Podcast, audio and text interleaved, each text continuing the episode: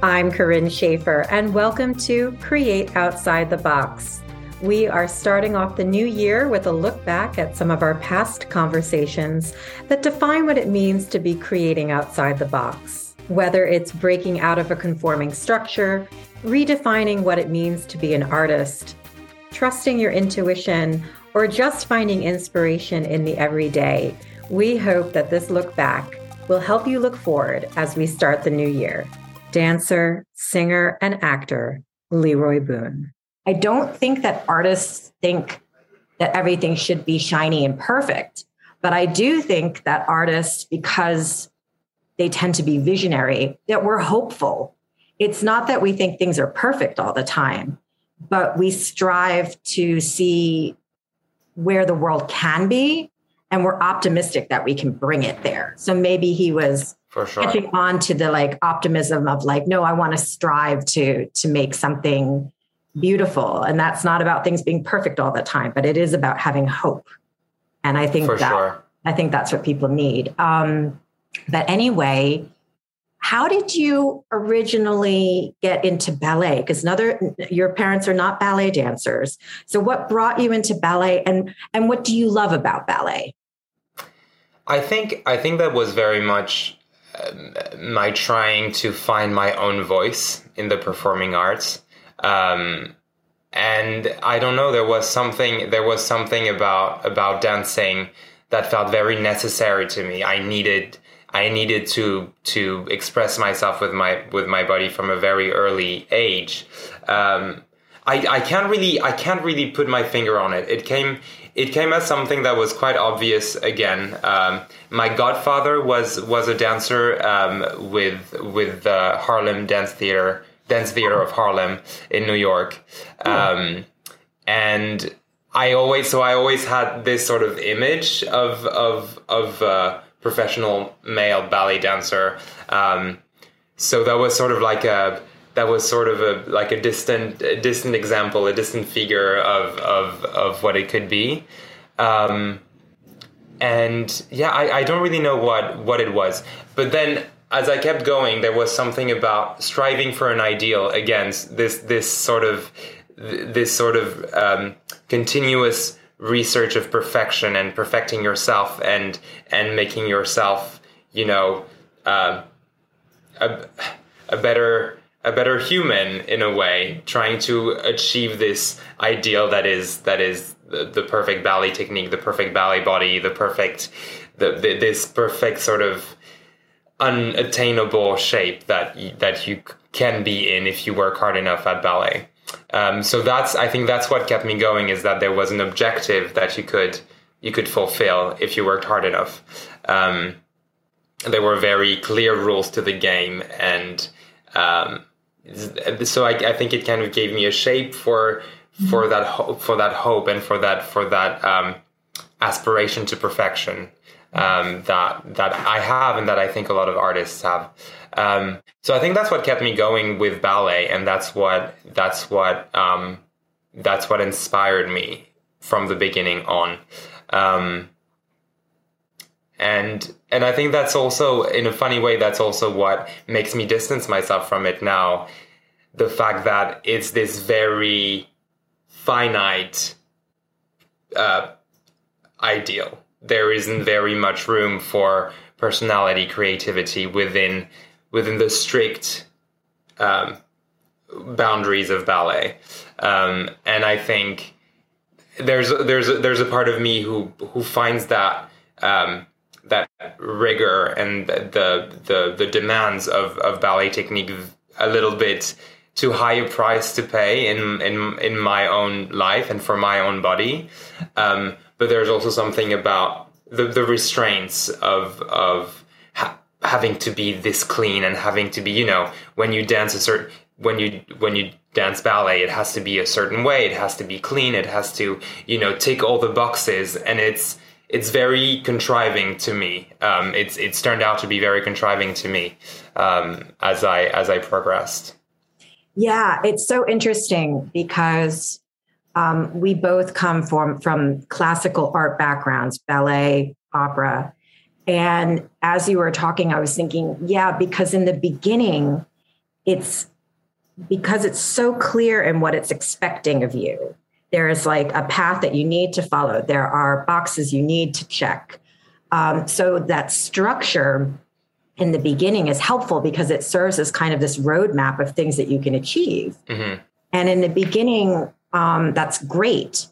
And it's interesting to me because I do think that there's part of artists where we don't ever stop challenging ourselves. So I'm not going to say that challenging yourself or striving is a bad thing. Um, but what becomes a bad thing is the quest for perfection. And how do we separate the quest for perfection with just, you know, quality and the exploration of the wonders of what our bodies can do? Mm-hmm. And and that can be the dangerous thing. It's like trying to be perfect trying to cram yourself into this little box no. But like how do we still keep the quality and the exceptionalism of what we do to high standards? And that i think is what's so challenging. And then also feeling like you were saying there's a lack of exploration and creativity then because it's only one way or it's only for whoever you're working for they might also have a specific vision of what's right and wrong and you kind of feel like, well, wait a second, I'm losing myself and my own creative voice in striving to be the definition of what this perfection is. I feel like a lot of a lot of a, a lot of that comes to how you, how you teach these classical forms and how you encourage um, students and and and young and people young or old that come to come come to these art forms how you encourage them to look for their own voice and how to make it work for their own bodies. Um, and especially for ballet and i'm and i'm guessing from from the opera perspective it's probably kind of the same. The teachers in big institutions have these quotas to fill in a way and have these very specific ideals they reach for and this very specific image for their institution they look for. And so there's a culture of of you know pass or discard that that that is that is a little bit entertained there. Um, and i think i'm i don't think i'm sure there are ways to achieve the same ideals of quality and and of and of you know high technical education while keeping an eye on nourishing students, nourishing especially young people who are still forming their personalities and forming forming their taste and form and forming their you know their ideas and their ideals and and making sure you encourage them to look outside the box as well as within the confines of the technique you are teaching them and encouraging them as, to see that even if you don't have all the box checked within the institution, there are so many things that you can bring in to to, to, to keep being rich, rich and juicy um, as an artist. Singer and photographer Anastasia Zuzman. No one does a perfect performance, like ever, no. right? So if you're on stage and you're thinking about the past, you're thinking about, you know, some mistake that you made, you're going to slip yeah. up again because you're not in the present. And that's the same thing with life. Absolutely. Well, too much in the past that uh, prohibits you from moving forward. And also, yeah. when you're on stage, if you're thinking too far, like, oh gosh, this is coming up, I need to do this, again, you're going to screw up the present. yeah, absolutely. You know, we're absolutely. projecting things, we're projecting things. Oh gosh, this may happen. Well, wow, that's a waste of energy because we don't have control over that. All you can do is be in the moment. And what I love so much about performing, and I guess my own life too, is you can have, like you said, there is a structure. It's not like we're free falling through a yeah. stage production or life. But within that structure, being in the moment, that's when you have like the surprises of exactly oh, this person's reacting this way. And it becomes like this really fun improvisation. And I guess life is just one big it's like with life yeah choices and life it calls choices we have choices probably not but we still have choices you know exactly and it makes exactly. you like yeah fill it in with anything what you want So, on the topic of intuition, how do you think intuition and creativity are linked? I think it's kind of the same spot in the body. Mm-hmm. It's like uh, it's the same part of the machine, if I can call it like this. It's uh, how you call it, like a speed box in a car, probably. Or how you call this, this, this, the, the box when you choose the speed? What's the name of it? The gears, the different gears. Gears, yes, gears. Yeah, it's like a gears. Yes, it's like it's this, it, the same mechanism.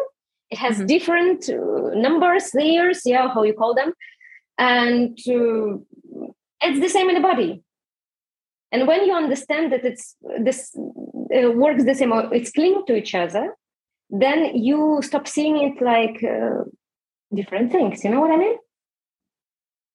Exactly. I think they, like in I a car. It's, it's like driving a car. Yeah absolutely. No i agree. I think that they kind of live in the same place. And i think the more you trust yourself um, the more creativity there will be. And it's not something that you have to work at, just like intuition isn't something that you have to work at. It actually is very yes, organic. it exists some kind of exercises how you of course it exists something that you how can you um, get more intuition or feel it more inside you or concentration you know but mm, most of the time i think you just you just live with it you know and everyone has it. Yeah i think everyone, everyone has it. And i think that eh, for me at least sometimes like if i'm sitting there going oh my gosh i need to come up with something. I need to come up with something good that's too much pressure. And for me the ideas actually come out of living. So the minute i you know leave my apartment and take a walk in nature or go get a cup of coffee or go speak with a good friend then two hours later that idea yeah. is just there. It's not forced because it's about trusting yourself which intuition yeah. is also about trusting yourself.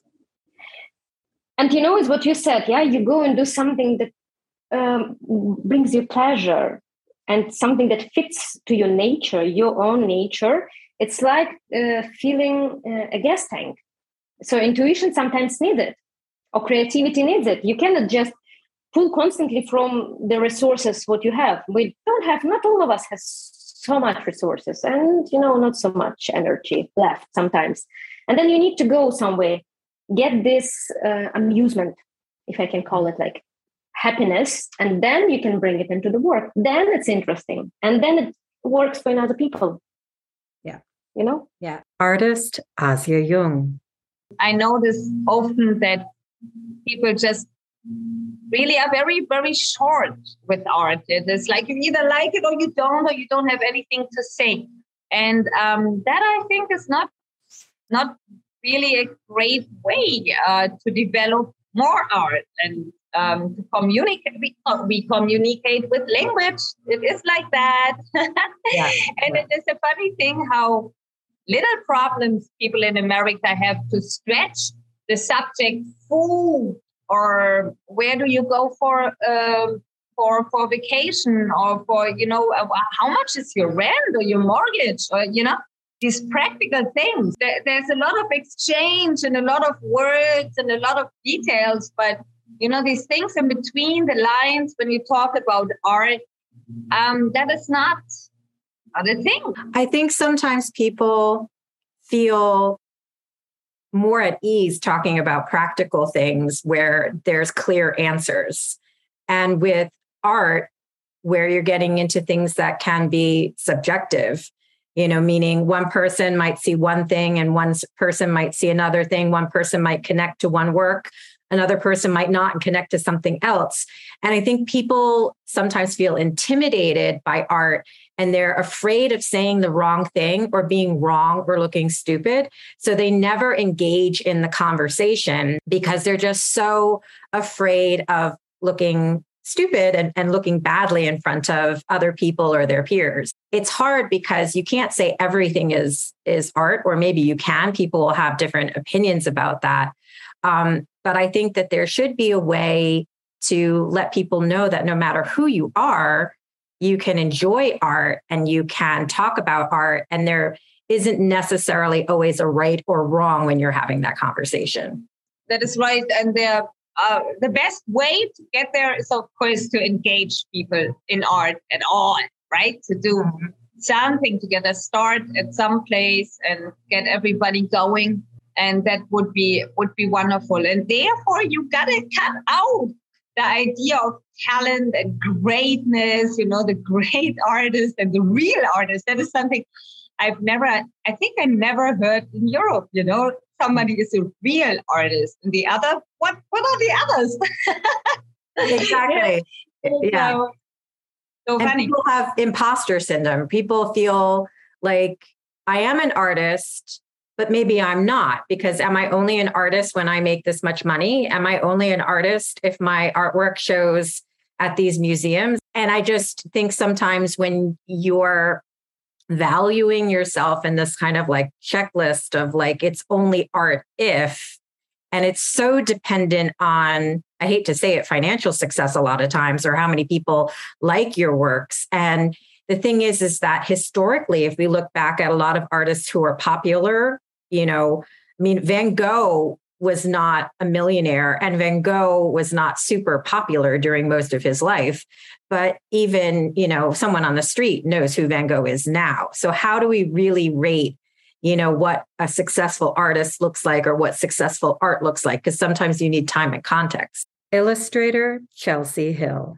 How do you decide on your subjects? Like you know you've got uh, your new yorkers. How do you decide on what stories to tell I think it just depends on what's going on in my life. Um, the pigeon actually was based off like a really terrible arts teacher I had. And so it was when I first moved to New York, um, it was just kind of what that relationship dynamic made me feel like. And so like I'm like the little mute character, or at least I that new character represents where I was then. And she doesn't talk, and the pigeon's just nasty. And it's just trying to take humor from like an unpleasant situation and like put a funny spin on it. And also back then I just was I loved pigeons. Like when I first moved to the city, I don't remember seeing them in Nebraska. I'm sure we had them, but that was like I noticed them everywhere. I'm like, there's so many pigeons in the city. So that's why that became like the subject matter. And then taking the personality of that terrible teacher and putting it in like in a really bitchy pigeon. And it's super simple and funny. And they take like five minutes to draw. And it's to this day my most asked about work of art. Like really? the collective series, absolutely. Wow. That's, uh, that's hilarious. Um, haven't done too much of him lately. And then what was the other series? New Yorkers. Just you know, the the vibrancy, different personalities, characters that I see. Um, my first series I did four years ago that actually kind of got me a little bit of traction was it was a 100 day New Yorker challenge. So every day I do a different type of New Yorker with six funny facts. Um, and it was like Times Square Elmo, just things that you would never see in Nebraska. Um, just like an old lady with a cart, like trying to go down the subway, just very New York specific things. Mm-hmm. Um, so yeah, just depends on a where I'm working, like what what I'm seeing every day. That tends to like influence what I create and what subject matters I draw for. You know. So life inspiring art. Yes, always. It always has to draw from some type of personal connection. Costume and scenic designer Lucas Vassman. You have all of these different projects that you're doing. How do you keep yourself inspired? What what inspires you? My environment um, mm-hmm. I find inspiration in everything that's around me. Um, I am, I said that in the beginning, like shout out to all the lighting designers. Light, it's light is my my biggest inspiration. I'm walking through or I'm driving the the, the bike through the city sometimes and just um, I mean, you know how beautiful New York is, um, and seeing uh, seeing different facades like houses that are from the 1890s or the 1920s uh, next to a building that's from 2010. Mm-hmm. Uh, how the reflection of the glass facade of the new building reflects on that older facade of the older building. Um, and maybe that has a, that building has a window too, and it reflects light to me. Those moments, those moments are everything. It's a very funny thing. I live across like the parallel street to my street here in Holland. Um, has um, a place that is such a big scene in the new West Side Story movie, and I've been there um, last year with my friend Oscar, who's also a scenic designer. Um, he he showed me this neighborhood, and we went to the corner and I said, wow, this looks like this is this, this is this, this is my next design, scenic design for Les Mis. Ah. This looks this looks phenomenal. This facade looks um, facade or this, this this house looks this looks beautiful.